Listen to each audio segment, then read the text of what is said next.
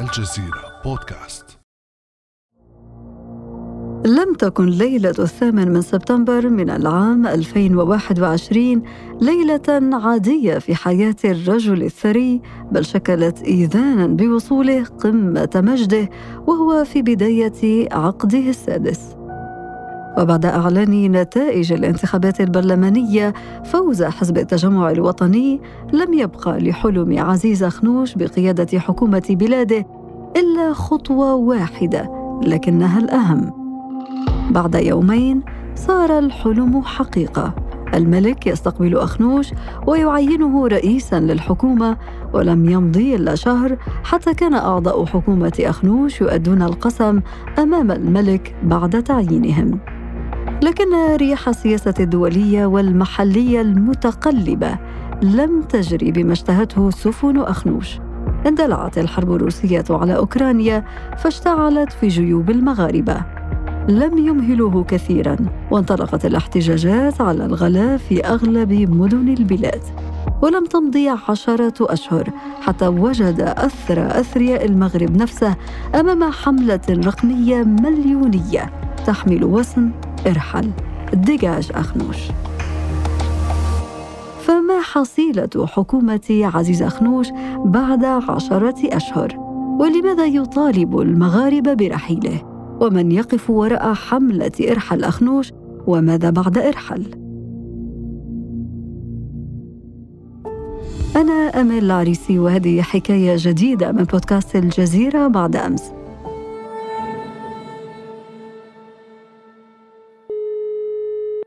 ينضم إلينا فيها من الرباط الدكتور محمد مصباح رئيس المعهد المغربي لتحليل السياسات الباحث المشارك في معهد تشاتام هاوس بلندن. أهلا وسهلا بك دكتور محمد. أهلا وسهلا شكرا. قبل حوالي عشرة أشهر شكلت حكومة جديدة بقيادة عزيز أخنوش أنهت عشر سنوات من قيادة الإسلاميين للحكومة. وجاءت هذه الحكومة في سياق محلي ودولي يوصف بالمضطرب. اللي بغيت نقول أنه الالتزامات اللي جات بها الحكومة كلها في البرنامج ديالها الآن ديال هذه السنة حنا كنشتغلوا فيها. والالتزامات اللي جبناها كذلك في البرنامج الحكومي غادي نشتغلوا فيها وإن شاء الله غادي نوفيو بها في السنوات المقبلة. أنا كان عارفين بأنه يعني كاين واحد العدد ديال الانتظارات ديال المواطنين ولكن كل حاجة بالوقت ديالها وهذا الشيء خصو الوقت وكل سنة غادي يكون واحد الطرف ديال البرنامج اللي غادي نطبقوه إن شاء الله. مثلا الآن المشاكل يعني ديال ديال الأسعار اللي اللي هي مطروحة. آه، أنا كيظهر لي بأنه خص المواطن يعرف بأنه الدولة قايمة بواحد الواجب اللي هو كبير. كان هذا عزيز أخنوش رئيس الحكومة المغربية متحدثا عن منجزات حكومته وهو ما سنأتي على مناقشته في ثنايا هذه الحلقة. لكن قبل ذلك دكتور مصباح كيف يمكن توصيف السياق المحلي والدولي الذي جاءت فيه حكومة أخنوش؟ شكرا على الدعوة. طبعا آه، هذه الحكومة جاءت في سياق محلي ودولي خاص ودقيق جدا. جاءت آه، طبعا بعد عشر سنوات من تجربة حكومة العدالة والتنمية بإيجابياتها وسلبياتها آه، جاءت أيضا في سياق اقتصادي دقيق وصعب بعد سنتين من آه، أزمة كورونا وتداعياتها الاقتصادية يعني على مستوى البطالة وغلاء الأسعار وغيرها. وطبعا جاءت قبيل الحرب الروسية على أوكرانيا. والأهم من ذلك من هذا كله هو أنها جاءت في وقت عاش فيه المغرب ثلاث سنوات متتالية من الجفاف. ونعرف تأثير الجفاف على الاستقرار السياسي في المغرب. هناك مقولة معروفة تقول بلوفوار سي يعني أن الأمطار هي المحدد الرئيسي في الاستقرار السياسي والاقتصادي. آه، ولهذا أعتقد أن الوضعية التي أو السياق الذي جاءت فيه هذه الحكومة لم يكن آه، بالسهولة التي كان يتصورها عزيز أخنوش لما وضع برنامجا انتخابيا طموحا ووزع فيه الوعود يمينا ويسارا. هذا البرنامج الطموح اصطدم بهذه السياقات الدولية والمحلية. كما ذكرت دكتور محمد ولا شك أنها هذه السياقات أثرت على حصيلة هذه الحكومة وإدارتها لشؤون البلاد. فكيف تقرأ هذه الحصيلة بعد عشرة أشهر؟ الحصيلة بعد عشرة أشهر تتميز بالهزالة. يعني يصعب القول أنه تحقق شيء يمكن للمغاربة أن يتذكروه آه، وقد تصبح فرصة ضائعة مثل الحكومات السابقة آه، لا سيما أن انتظارات المواطنين آه، حاليا أكبر من الإنجازات التي حققتها الحكومة في هذه الفترة. طبعا هناك بعض الأوراش التي أطلقتها الحكومة لابد من التنويه بها والإشارة إليها. لا سيما البرنامج الطموح للحماية الاجتماعية آه، والذي يقتضي أو يقضي بإدخال مختلف الشرائح الاجتماعية في برامج الحماية الاجتماعية يعني التغطية الصحية وغيرها. طبعا هذا مشروع أكبر من الحكومة لأنه مشروع ملكي آه، هو الذي يقوده لكن الحكومة هي التي تتكلف بتنزيله. لكن حتى هذا البرنامج نفسه اللي هو يعني يعتبر مشروعا مهيكلا لا زال يتسم بالبطء وعدم الانسجام مع عدد من السياسات العمومية الأخرى مثلا السجل الاجتماعي الموحد اللي هو آه، آه، واحد قاعدة بيانات آه، التي على أساسها يتم استهداف الفئات الاجتماعية الهشة.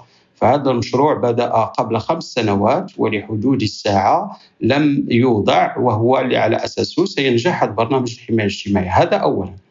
من جهة أخرى آه، المجهودات على مستوى الاستثمارات آه، الخارجية أصبحت محدودة أو ضعيفة.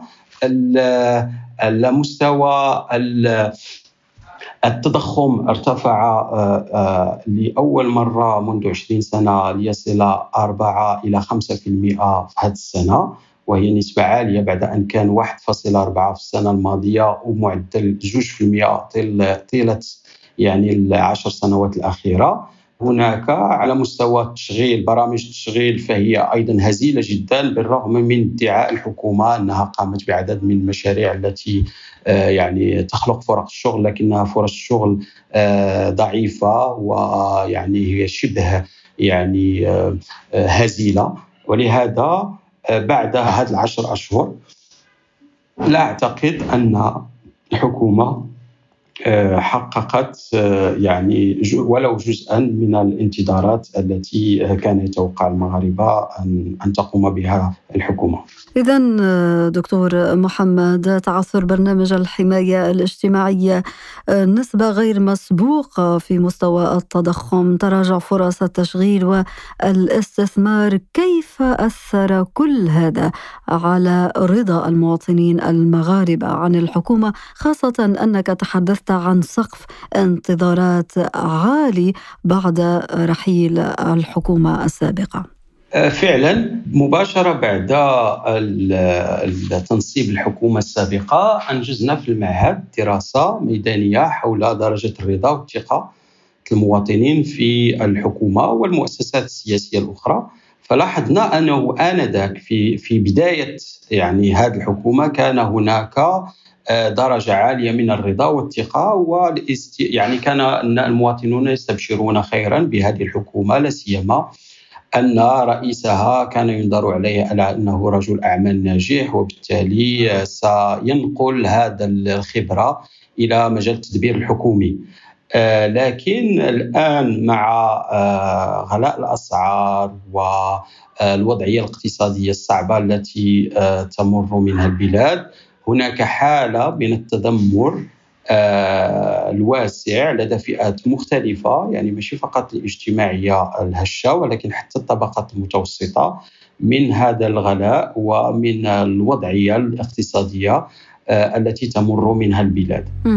إذا انقلب هذا التفاؤل والاستبشار حسب وصفك دكتور محمد إلى موجة غضب واحتجاجات بلغت ذروتها في الحملة الرقمية المتنامية التي تحمل وسم دجاج أخنوش إرحل أخنوش المطالبة بخفض أسعار المحروقات ورحيل هذه الحكومة ناهزت هذه الحملة المليونين بنهاية شهر يوليو. حملة. تقول الحكومة أن أطراف خارجية تقودها ولم يتردد رئيس مجلس النواب رشيد الطالبي العلمي القيادي في حزب التجمع الوطني للأحرار الذي يقود الحكومة في القول في تصريح متداول إن القائمين على هذه الحملة مرضى حسب تعبيره. لنستمع. شنو غنضامنوا معاهم؟ هادو مساكن اللي مرادين اللي دايرين هذه الحملة؟ لا حول ولا قوة إلا بالله. هو ندعيو معاهم الله يشافيهم الله يشافيهم في آخر المطاف كيبقاو مغاربه خوتنا لا لا.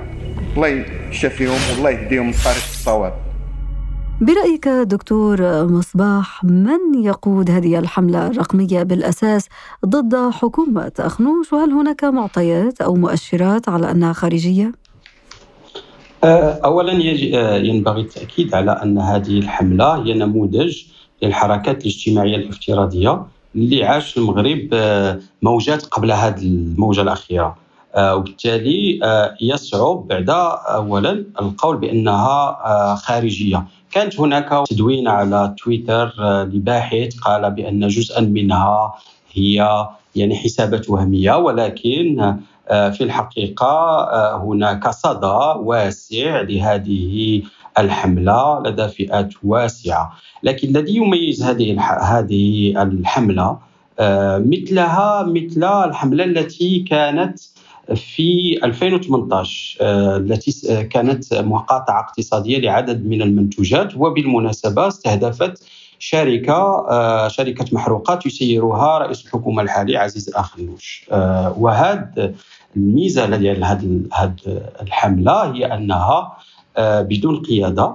طبعا لا يعرف آه، لها يعني شخصية تقودها أو هويه إيديولوجية. يعني نكون نقدروا نقولوا أنها اوريزونتال آه، يعني أفقية تشتغل بشكل يعني أفقي.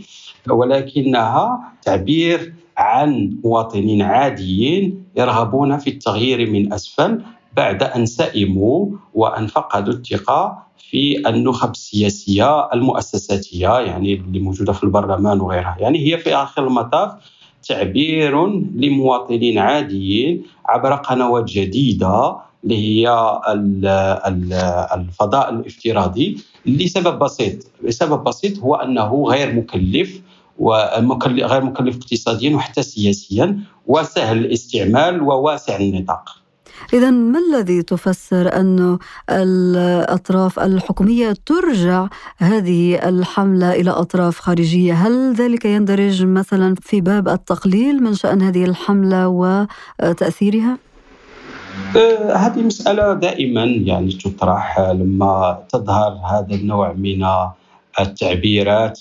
يتم التشكيك في مصدرها والقول بأن هناك أيدي خفية أجنبية في حين هذه آه، الادعاءات يصعب القول بها لأنه آه، لأنه الذي يظهر من خلال وسائل التواصل الاجتماعي هو أنه المغاربة وعدد من الشباب المغربي هو الذي يشتغل والغير مسيس هو الذي يحرك وينشط في هذه الحملة. وربما نعم. أيضا هذا تشكيك دكتور محمد قد يعطي لهذه الحملة أبعادا أخرى بالقول إن أطراف خارجية تقف وراءها.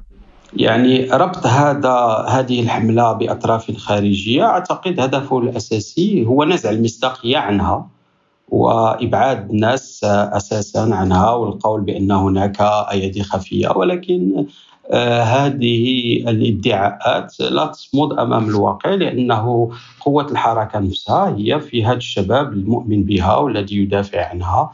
أساسا ولأنه الحكومة لم تأتي بأدلة على أنه فعلا هناك أيادي خافيه ولا خارجية وراء هذه الحملة. في المقابل دكتور محمد وبعيدا عن من يقف وراء هذه الحملة والتشكيك فيها من قبل الحكومة هناك من يقول لك إنه لماذا يتم المطالبة برحيل حكومة أخنوش التي لم يمر من عمرها الكثير؟ يعني عشرة أشهر لازال أمامها الكثير لتفعل هذه الحكومة. وأيضا أن موجة غلاء الأسعار هذه هي موجة عالمية في آخر المطاف. طبعا أعتقد أن هناك سببين رئيسيين لتفسير هذه المسألة، اولا هناك نوع من التعبير عن الاستياء والتخلص من هذا السحر الذي يعني الحملات الانتخابية والوعود التي قدمها رئيس الحكومة قبل مجيئه للحكومة. آه، المواطنون الآن ينتظرون تنفيذ هذه الوعود لكن مرت عشر أشهر ولم آه، يروا إلا الزيادة في الأسعار. هذا من جهة من جهة أخرى هناك آه، ضعف تواصل حكومي يعني رهيب للغاية بحيث أن التواصل الحكومي آه، في عدد من القضايا يبقى رسميا من خلال بلاغات آه، ولا يوجد أي يعني قنوات آه، التي يعني تسهل يعني شرح الوضع الاقتصادي والاجتماعي أمام المواطنين. وبالتالي لا يبقى أمام المواطنين إلا الاحتجاج الرقمي كشكل وحيد متاح للتعبير عن آه، يعني الغضب والاستياء من الأوضاع آه، الاقتصادية. في هذا السياق دكتور محمد يبدو أن المعارضة البرلمانية وأغلب الأطراف السياسية في المغرب لم تنخرط في هذه الحملة وأخذت نوع من المسافة منها في مقابل مطالبتها بخفض الأسعار، كيف تقرأ سلوك المعارضة؟ في الحقيقة المعارضة البرلمانية في شكلها الحالي هي جزء من المشكل لأنها آه، في الحقيقة لم تعد تعبر عن الفئات والطبقات الاجتماعية ولم تعد لها نفس التأثير التي كانت له قبل 40 سنة أو 30 سنة يعني هي نفسها تعيش أزمة. هناك أيضا آه، الخوف من المجهول يعني خوف من أن هذه الحملة الافتراضية قد تتحول إلى موجة من الاحتجاجات فهذه المعارضة البرلمانية نفسها آه، لا ترغب في المغامرة وهي منذ سنوات كانت جزء من التدبير الحكومي.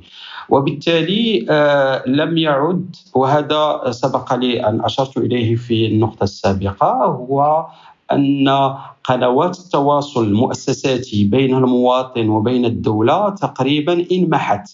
وبالتالي لم يعد المواطن يجد أي وسيط موثوق فيه آه، يستطيع أن يوصل صوته إلى المؤسسات السياسية بما فيها حزب العدالة والتنمية الذي كان لفترة من الفترات ينظر إليه على أنه يعني حزب قريب من الشعب إلى آخره. ففي هذه الحملة آه، لا أعتقد أن هناك طرفا سياسيا قادرا أن يلعب آه، دور الوسيط بين الدولة والمجتمع.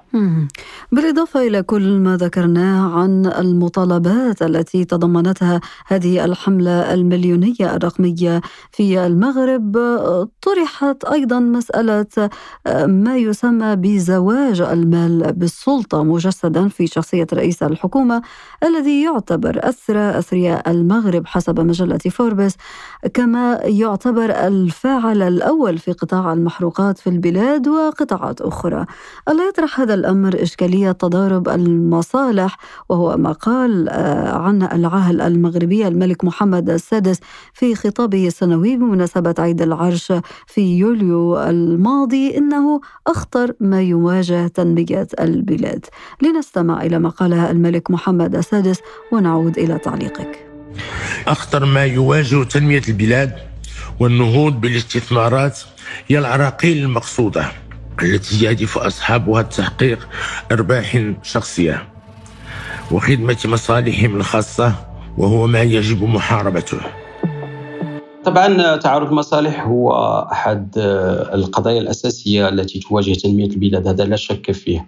لكن ليس هناك نقاش جدي حول حول الموضوع. أغلب النقاشات هي فضفاضة وهناك أيضا غياب للإرادة السياسية لتطبيق وفرض قواعد مؤسساتية لمشكلة تعارض المصالح بمعنى أنه في المغرب لدينا جميع القواعد آه، من الناحية النظرية المؤسساتية لمواجهه آه، تعارض المصالح لكن لا أحد يستطيع تطبيق هذه القواعد. عندنا مجلس المنافسه مثلا ولكن لا أعرف هل لديه الصلاحيات والقوة والشجاعة لتطبيق عدد من آه، يعني القرارات لأن الذي يطبق هذه القواعد هو نفسه في تعارض مع المصالح وهذا وهذا مشكل حقيقي يعاني منه المغرب وأعتقد عدد من الدول العربية للأسف. آه، وبالتالي أعتقد أنه لتغيير هذه القواعد قواعد اللعب لا بد أن يكون هناك ضغط حقيقي آه، على صانع القرار لوضع وخلق مش فقط خلق المؤسسات ولكن آه، فرض وتطبيق هذه القواعد المؤسساتية بشكل صارم وعلى الجميع. في الأثناء آه، الضغط مازال مستمرا في إطار الحملة المليونية موضوع حديثنا في هذه الحلقة. ومعها يستمر الترقب والسؤال ماذا بعد إرحل أما جواب الحكومة فكان واضحا دكتور محمد على لسان المتحدث الرسمي باسمها مصطفى بيتاس. الآن بخصوص الوسم ديال ديال الوسم اللي تكلمتي عليه أستاذة خديجة. اولا هذه الحكومة تنصت لجميع التعبيرات كيفما كان النوع ديالها وتستمع إليها بإمعان شديد وتبذل قصارى جهدها باش تفعل وتجاوب وتدير جميع الإجراءات اللي يمكن أنها تخفض من الأسعار ديال جملة من من المواد اللي اللي اللي عرفت ارتفاعات. لكن بلادنا عندها واحد الخيار عندها واحد الثابت أساسي ينضاف إلى الثوابت الثلاث اللي هو الثابت الرابع المتعلق بالخيار الديمقراطي. وبلادنا عملت انتخابات نزيهة وشفافة بشهادة جميع المنظمات الدولية. والمفروض أنه بناء على مخرجات صناديق الاقتراع تم صياغة واحد البرنامج الحكومي الذي صدق عليه البرلمان. وعلى إثر ذلك حظيت هذه الحكومة بالتنصيب البرلماني وفي أفق ذلك تشتغل على تفعيل هذا البرنامج الحكومي. دكتور محمد أي أفق لهذه الحملة حملة إرحال أخنوش وما سيناريوهات التفاعل معها؟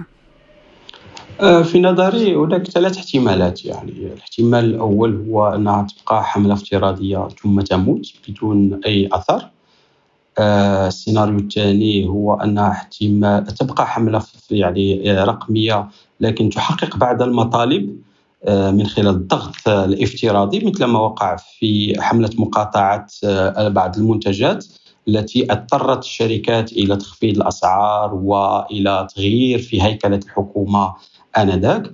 أما السيناريو الثالث وهو تحول نحو احتجاج في الشارع مثل ما وقع في 2011 يعني تبدأ حركة اجتماعية افتراضية لكنها تتحول إلى مطالبات يعني سياسية وغيرها.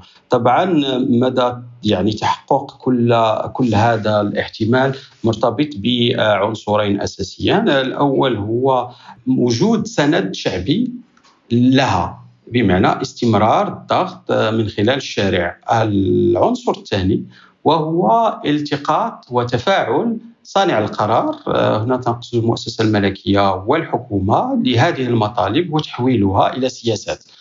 آه، لحدود الساعة ما زالت في مرحلة التفاعل آه، في مرحلة أولى ولا يصعب التكهن في أي اتجاه ستأخذها هذه الحملة. أمام كل هذه السيناريوهات التي طرحتها دكتور محمد برأيك ما هي المخارج السياسية للوضعية التي تشهدها البلاد حاليا؟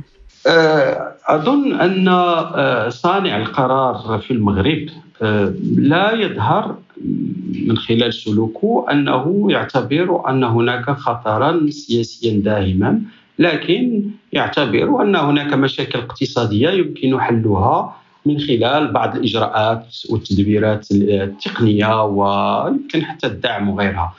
آه، لكن يبدو أن هذه الأزمة يمكن إذا استمرت في هذا الوضع يمكن أن يكون للحلول التقليدية يعني يكون لها نوع من الاثر لكن إذا استمرت الوضع الاقتصادي في التدهور والمطالب الاجتماعية تكثر فأعتقد أنه هذه المخارج أو هذه الطرق التقليديه لن تجدي وانذاك سنحتاج إلى حلول جديدة اما تعديل حكومي إجراء انتخابات جديدة وهل هذا وارد دكتور محمد يعني بتدخل من الملك؟ هل هذا وارد؟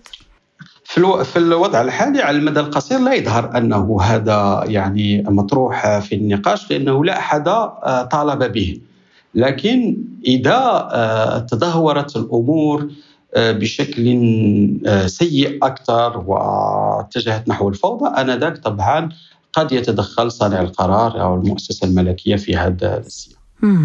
وهذه الحلول الغير تقليدية التي آه، ترجح أنها يمكن أن تحل المشكل أو تهدئ من غضب الشارع المغربي برأيك هل يمكن أن تكون للمعارضة التي نأت بنفسها عن هذه الحملة دور فيها؟ في الحقيقة هذا سؤال صعب لأن كلا الخياران أحلاهما مر. لأنه في حالة ما تم إدماج المعارضة فهي طبعا كانت بعيدة عن مطالب المواطنين وغيرها لكن البديل الآخر هو يعني الفاكيوم الفراغ. لا نعرف من هم الذين يعني يأخذون مكان هؤلاء. بالتالي آه هذا سيناريو آه في الحقيقة آه يعني صعب جدا ليس فقط تكهن به ولكن صعب أيضا أنه يتحقق في الوضع الحالي. من هم؟ آه، سؤال حقيقة آه، إجابته غير متاحة آه، إذا ما أخذنا بعين الاعتبار كل التحليل والتشخيص للوضع الذي تقدمت به دكتور مصباح وبه ننهي الحلقة لأنه حقيقة لا تتوفر الإجابة. الدكتور محمد مصباح رئيس المعهد المغربي لتحليل السياسات الباحث المشارك في معهد شاتام هاوس بلندن شكرا جزيلا لك. شكرا جزيلا على الدعوة. كان هذا بعد أمس.